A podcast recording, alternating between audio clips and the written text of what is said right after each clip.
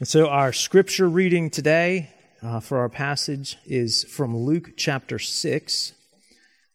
If you're using the black Bibles that are provided, it is on page 1024.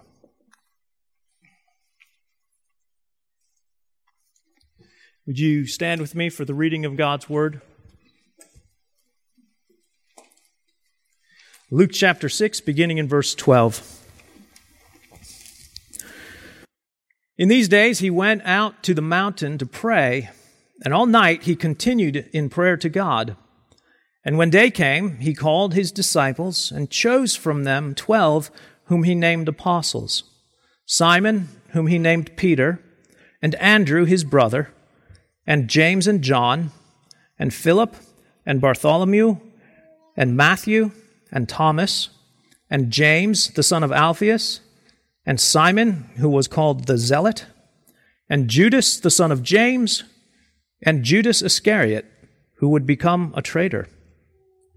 And he came down with them and stood on a level place with a great crowd of his disciples, and a great multitude of people from all Judea and Jerusalem, and the seacoast of Tyre and Sidon, who came to hear him and to be healed of their diseases.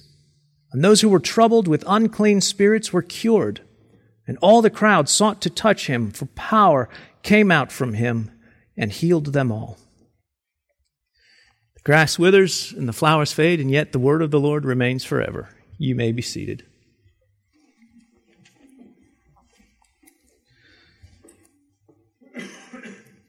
So I don't know if it strikes you as much as it struck me as I was reading this, but with those words, the New Testament church began. Do you realize that? Jesus chose 12 men to be apostles, which just means the sent ones, to be those who would be sent in the name and in the power of Jesus to spread the gospel of Jesus, the good news that God became a man and died for your sins. And they started a movement in Jesus' name that continues now, 2,000 years later, and you and I are beneficiaries of their ministry. It is, in some ways, you could say this is the beginning of the new covenant. And we kind of catch glimpses of that because look at what's going on here. God's man, God's chosen anointed man who is here to save God's people, has gone up onto a mountain and communed with God the Father all night. And now he comes down from the mountain and chooses 12 leaders of his community. And then he's about to, and we'll see it next week, he's about to describe what life in this new community looks like as he gives them, how do you live in this community? Does it sound familiar? It should sound familiar. It should sound like Moses, who was called up onto a mountain and communed with God the Father, and came down to the 12 tribes of Israel, and laid out for this newly saved people, this newly delivered people, what does it look like to live as a newly saved people? What does it look like to live in this new community God has created for us? And so that's why I say this is like we're seeing the seeds of the new covenant being planted even before our eyes. Now, before we get too deep into that, I don't want us to go too quickly over verse 12, because I think this is pretty key. In these days, he went out to the mountain to pray, and all night he continued in prayer to God. You may not have noticed it, because I haven't focused on it very much in the past chapters, but this is a pattern that Jesus establishes. That he would regularly seek out desolate places early in the morning to pray. We're told in chapter 4 that he arose and went to a desolate place. In chapter 5, we're told he arose and went and sought a desolate place where he could pray. And then here, he goes up onto a mountain and prays all night. Jesus pulls an all-nighter on the mountain. Now, I imagine some of you have experienced all-nighters in the past. I know I have. This is not an all-nighter like you and I experienced, though. Because if we are honest, most of our all-nighters come because of very bad decisions we've made before that night. We have avoided or ignored or put off far too long some task, some calling, some project, some paper, some testing, something that we should be doing. And now the time has come and we have to pull an all-nighter. That's not what's going on here with Jesus. Other times we're up all night out of anxiety, right? Like, it's not that you have anything pressing that you have to do, but maybe you have pressing things that you're concerned about. You know, maybe a large event that's coming up. I don't know, a wedding, a shower, maybe something else that you're preparing for, or maybe something less celebratory. Maybe there's something that you're not looking forward to, a surgery, a trial, and it keeps you awake at night, and you kind of spend the whole night kind of teetering between worrying and praying, and you just can't get any sleep. That's actually not what's going on here. Although, it did happen in Jesus' life. That will happen the night that he's betrayed. That night after he institutes the Lord's Supper, he spends all night in Gethsemane praying, teetering between anxiety over what is coming and turning to the Father and saying, I don't know if I have the strength to do this, but you can give me the strength. I don't know if I even want to do this, but I want to do your will. This is good. Those are good things for us, and perhaps when we get closer to Easter, we'll talk about why that should be a comfort to you and me, that Jesus has those kinds of nights. But this is not that kind of night. It could be that some of his time in prayer is because of what he's been through so far. Because Jesus has come, and we've seen that Jesus has been teaching and healing and forgiving sins and loving sinners and irritating the leaders. Because they just can't stand that he would have the audacity to forgive sin and love sinners. That goes beyond anything that they want to see accomplished. And so this guy comes in and he befriends sinners. He forgives their sins. He's touching lepers. He's healing people on the Sabbath of all days. He's teaching with an authority that the scribes could only wish they had. And so they're just not happy with him. And they're becoming more and more irate. And so it would make sense that as Jesus' ministry progresses, he would spend time in prayer more and more, because he knows where this is leading, and he would go to his Father in prayer for that. But also, he's spending time in prayer, as we've already said, because of what Jesus is coming down in the morning to do. And so he's praying about, because it tells us that after the night of prayer, he came down and chose his 12 apostles. And so he's praying for his apostles, praying for wisdom on who to choose, or perhaps he already knows who he's choosing. Praying for himself, as he knows that he has to put up with these 12 apostles now. Maybe he's praying for them already, knowing that there's going to be a time when they are going to be very discouraged. And even beyond that, a time when he won't be with them anymore. And so he's praying already for his apostles. He prays all night over these 12 men. It causes us to wonder, and that's all we can do is wonder, did he already know, or was it through this time of prayer that the Father revealed to him whom he would call? Was his prayer specific for each man? Did he pray for Peter? Did he pray for Bartholomew? And if so, what did he pray about Judas? We're talking in Sunday school right now about prayer. And I think a good, important takeaway for us, if the Son of God cannot face a future trial, an immediate task without prayer, What possible hope do you have in facing those same things without prayer? If the Son of God won't face something that's coming without prayer, and he is sinless, and, well, the Son of God, what? How odd that we think, oh, I can figure this out. I got this. This is pretty easy stuff. I mean, you pray, because you don't know what. You only pray when you don't know what to do. And I know what to do, so I don't really need to pray. That would be silly. It'd be superfluous. The second thing that I think is interesting is just the end of the list of with Judas. It would appear that Jesus does not have a very effective prayer life. I mean, if he was praying for good and godly men to be a part of his team, that prayer didn't take. It reminds us that sometimes we approach prayer with the with very kind of pragmatic, I pray when it works, and when it doesn't, I'll do the things that work. Well, how do we know what works? How do we know what God is doing when he says, no, I'm not going to give you 12 godly men? I'm really not going to give you any godly men, but we'll get onto that in a minute.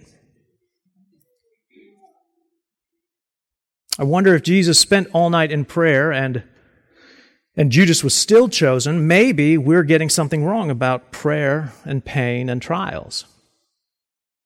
Maybe Jesus' prayer for Judas was, God, help me love him anyway. Help me be able to do this.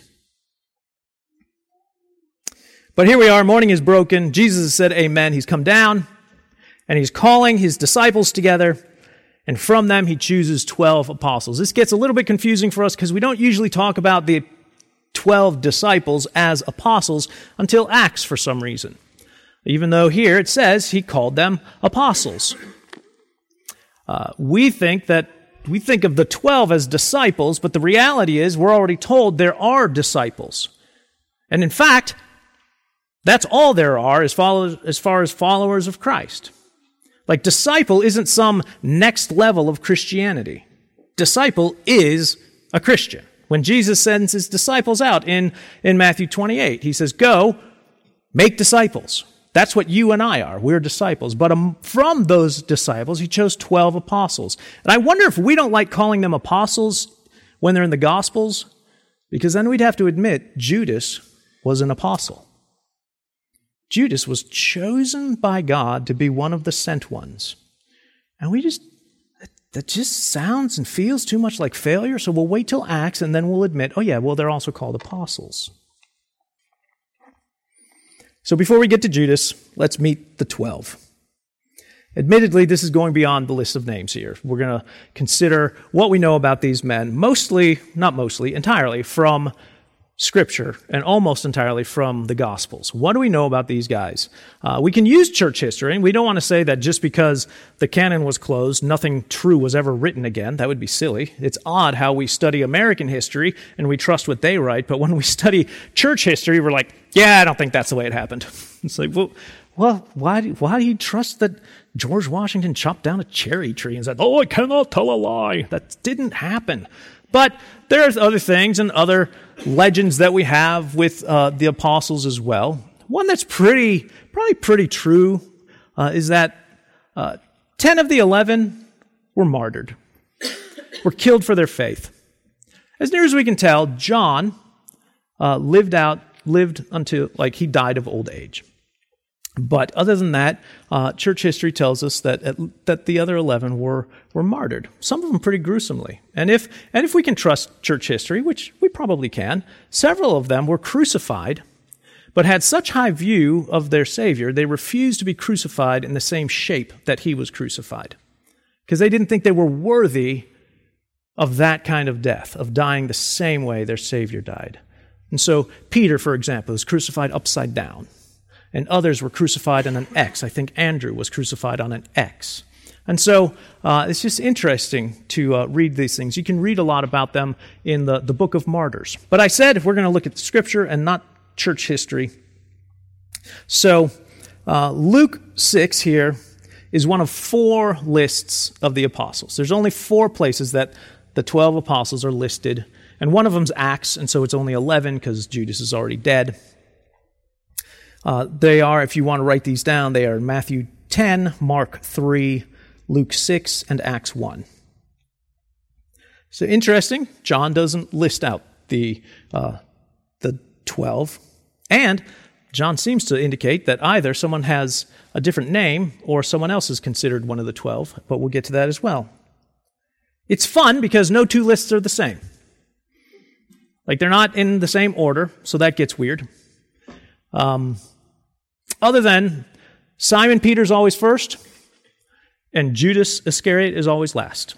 And then in between there, they go off in their own direction. Although, not entirely. So each of them has a group of four that never changes, even though they alter within. And then the middle group of four, and it's always the same four, sometimes in different orders. And the last group of four, always the same four, sometimes a different order. But within those four, they don't change.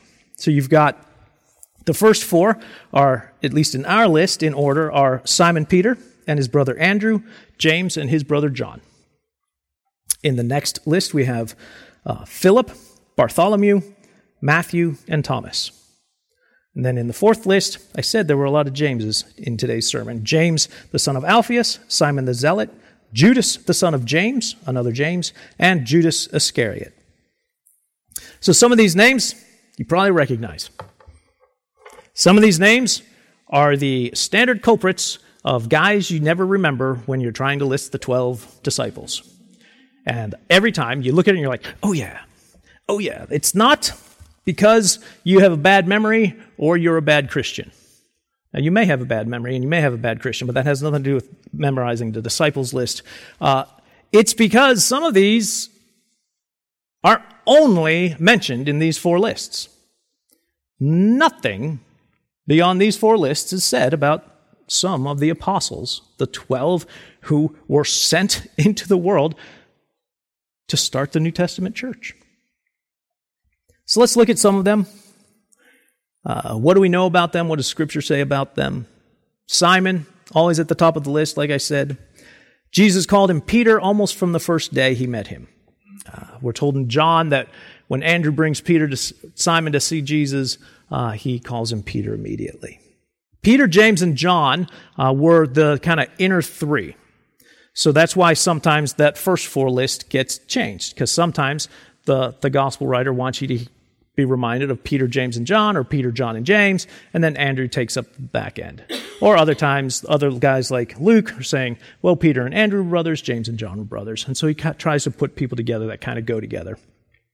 So Peter, James, and John had a pretty unique relationship with Jesus. They had the opportunity to be with Jesus at times when others did not have the opportunity. So Jesus brought them into some of his highest highs, and Jesus brought them into some of his lowest lows, just these three. So they were brought with him to see Jesus raise a young girl from the dead. And these were the only three that were in the room at the time. They were brought, if you remember, to the Transfiguration. These were the only three that got to experience and be a part of and witness Jesus' glory unveiled. But they were also the three that were brought into the inner sections of Gethsemane. These three were asked to come with Jesus and pray with him because his heart was overwhelmed to the point of death. And when your heart is overwhelmed like that, you need your friends. And so he asked them to join him. But going back to just Peter, he's a fisherman by trade. He's the son of Jonah or the son of John. We could probably all say about the same things about Peter. He was impetuous. He was talk first, think second, or third. Peter walked on water, but also sank when he got scared of a wave. Peter expresses amazing faith in who Jesus is and then rebukes Jesus for talking about the crucifixion too much and being a Debbie Downer. Peter defended Jesus with a sword and then denied he knew who Jesus was when an 8th grade girl questioned him. So this is Peter. This is the strong one. This is the one who's at the top of the list. Maybe he wouldn't top our lists, but here he is. Then his brother Andrew, also a fisherman, obviously also the son of John or Jonah. Andrew was a disciple of John the Baptist. And then John the Baptist tells Andrew, go follow Jesus. Andrew, interestingly, is the first person to call Jesus the Messiah. He goes and he says, where are you staying? And he says, well, you come follow me. You'll see. And then Andrew runs and he finds his brother Simon and he says to him, we have found the Messiah.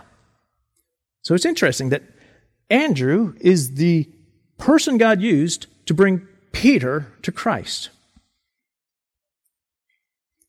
We don't know nothing about Andrew, which was an intentional double negative. We do know some things about Andrew.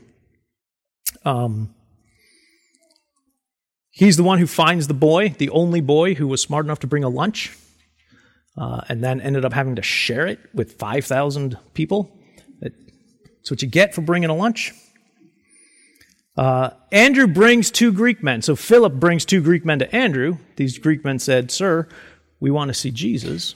And then Andrew brings them to Jesus. So Andrew was he's a bringer. But that's about all we know about him. Then their partners, James and John. James, again, a fisherman by trade. He's the son of Zebedee, he and John. Again, he's one of the three inner circle, so we know those things. Also, he's one of at least three significant Jameses in Jesus' life. So there's James here, there's James at the end of the list, the son of Alphaeus, and then there's even James, Jesus' half-brother. So a lot of Jameses. It can get confusing. Scholars try to say, obviously there was only one James, which is, obviously that's true because no two people in the world have the same name. Just seems strange to me. We've had a Don Davis and a John Davis. We've had a John and a Johnny. We've had a Bob and a Robert and another Robert, all just at Hope of Christ. And when we talk about, how cute and cuddly Robert is, nobody thinks we're talking about Bob Underwood, one of your elders. So when it gets confusing, we might say Bob the Younger, Bob the Elder, Bob the Lesser, Bob the Greater. But in today's days of weight gain, nobody likes to be called Bob the Greater anymore. So, Jesus nicknamed James and his brother John the Sons of Thunder. I doubt it was because of their milquetoast and quiet dispositions. They were, they're only slightly less obnoxious than Peter, I think. Really. So there's at one point they're walking and a village doesn't show them all the respect they think they need. And so James and John come to Jesus and say, hey, Jesus, do you want us to call fire down and destroy that village? And he's like, what? Another time they're like, hey, Jesus, we want you to do what we ask you to do. Such a childish, I'm going to ask you something, Mom, and I want you to say yes. But they come to Jesus with that logic. We want to ask you for something. We want you to say yes. And he say, so we would like to sit on your right and left when you are reigning and in charge. And he's just like, you guys are awesome. That's great. James is the only apostle that we hear of his martyr, we read of his martyrdom in Acts. So he's the first apostle martyred. In Acts 12, Herod kills him by the sword, so likely beheaded him. John, basically everything we know about James, we know about John. You can add to that Jesus on the cross asks John to take care of his mother, to watch over his mom when he dies and even after his resurrection and ascension. We think he's younger than most of the other apostles. We know he's fitter than Peter because he outruns him and he wants to make sure that at least 4 times he says in John 21, I am faster than Peter. Philip is from Bethsaida near Capernaum. The most we know about Philip is that he brought Nathanael, his friend, to Jesus. Also at the feeding of the 5,000, Jesus asks Philip specifically. He says, hey, where are we going to get some food for these people? And Philip, being the pillar of faith, says 200 days' labor would not be enough to get these people a snack. And so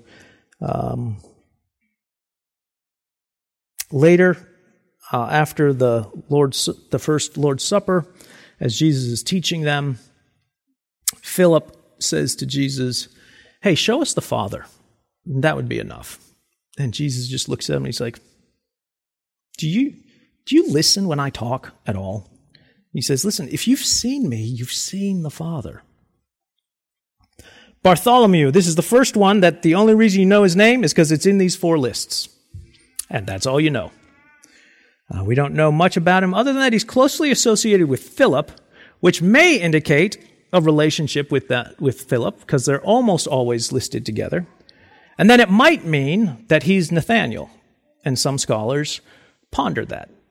Partly because Bartholomew is a name that simply means son of Ptolemy. And usually when you have a son of someone name, you also have another name that isn't son of. And so Nathanael could be, and I think it's pretty likely that Nathanael is Bartholomew, partly because Nathanael in John is called one of the 12, but he's not in any of the lists, and yet he's called one of the 12.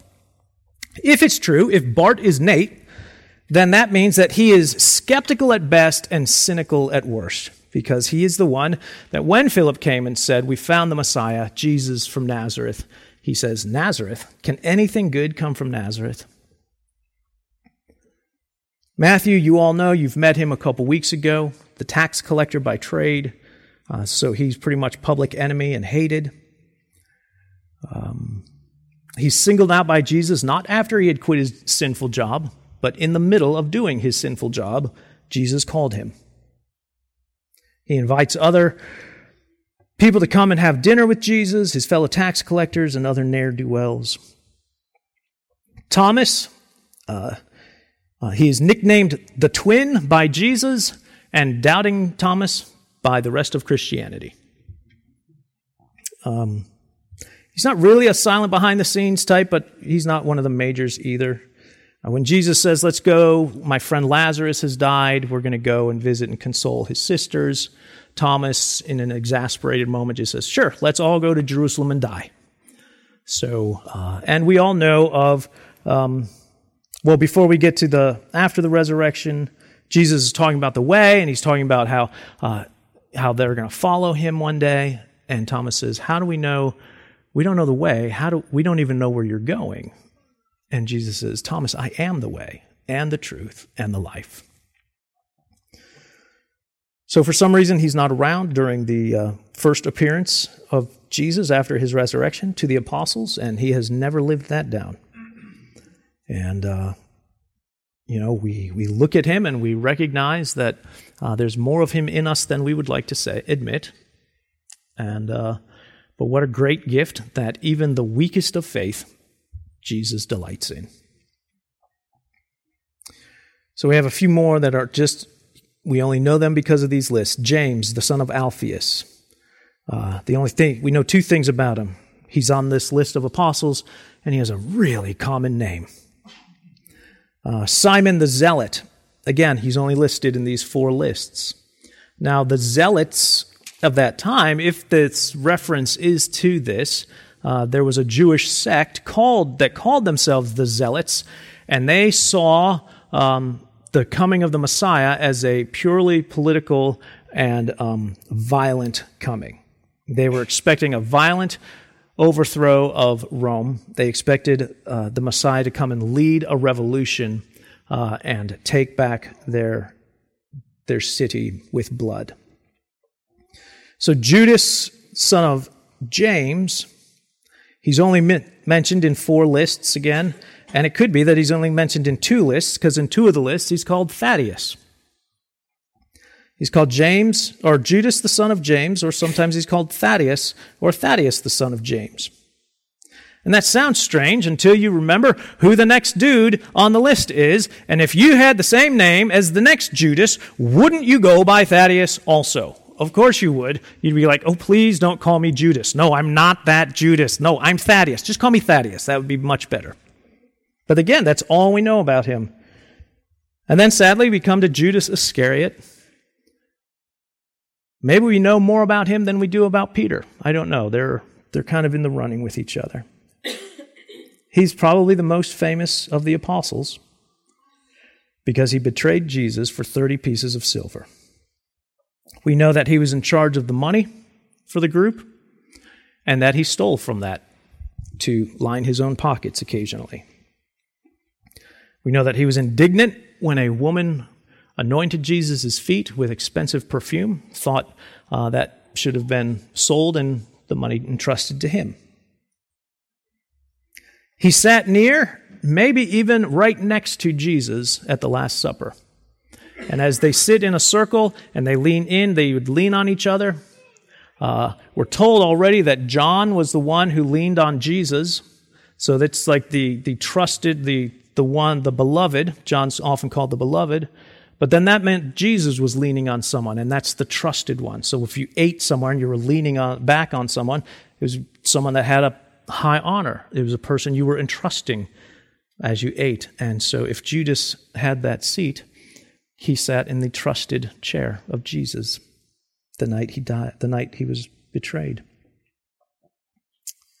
Judas goes to the priest. He offers to betray Jesus. Says he'll signal it with a kiss.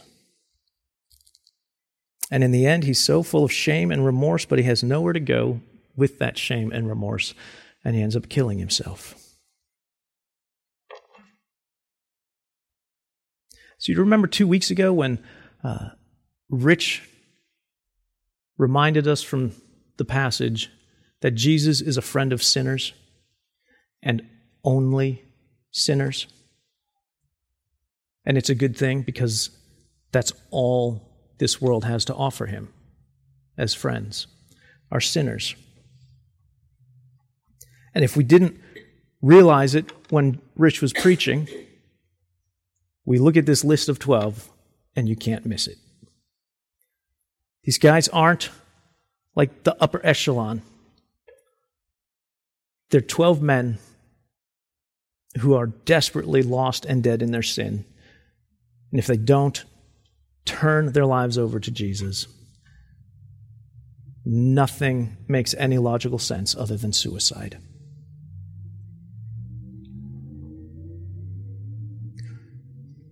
Maybe you are thinking that there are things in your life that disqualify you from this table today, that disqualify you maybe from Christianity itself.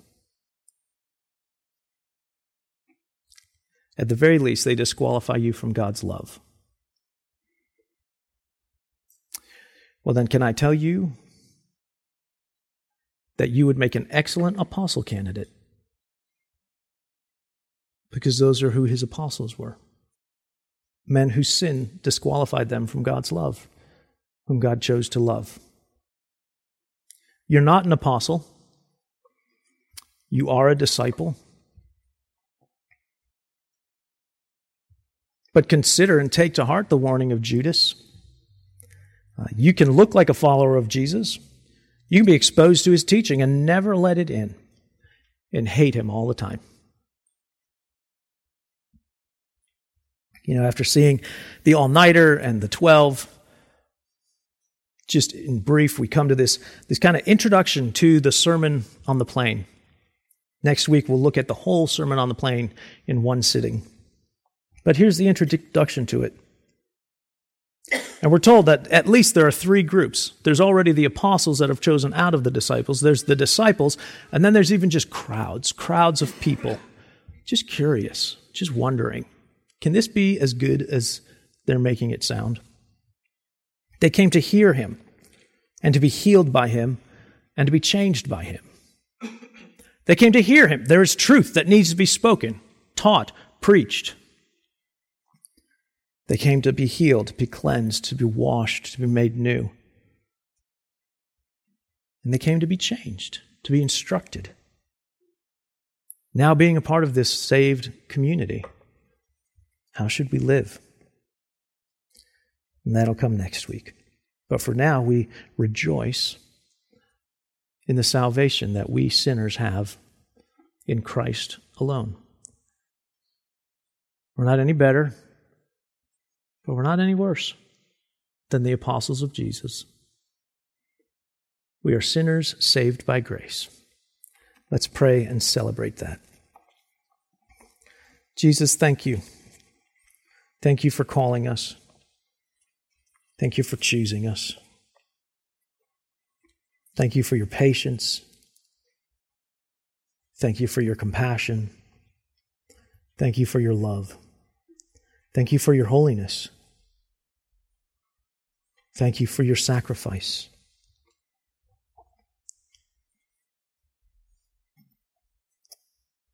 God, please guard our hearts that we might take to heart the warning of Judas and the reminder that it's in us all. Holy Spirit, would you drive out our sin and give us a desire to know, to seek out what does it look like to live in this new saved community. All for the glory of Jesus' name. Amen.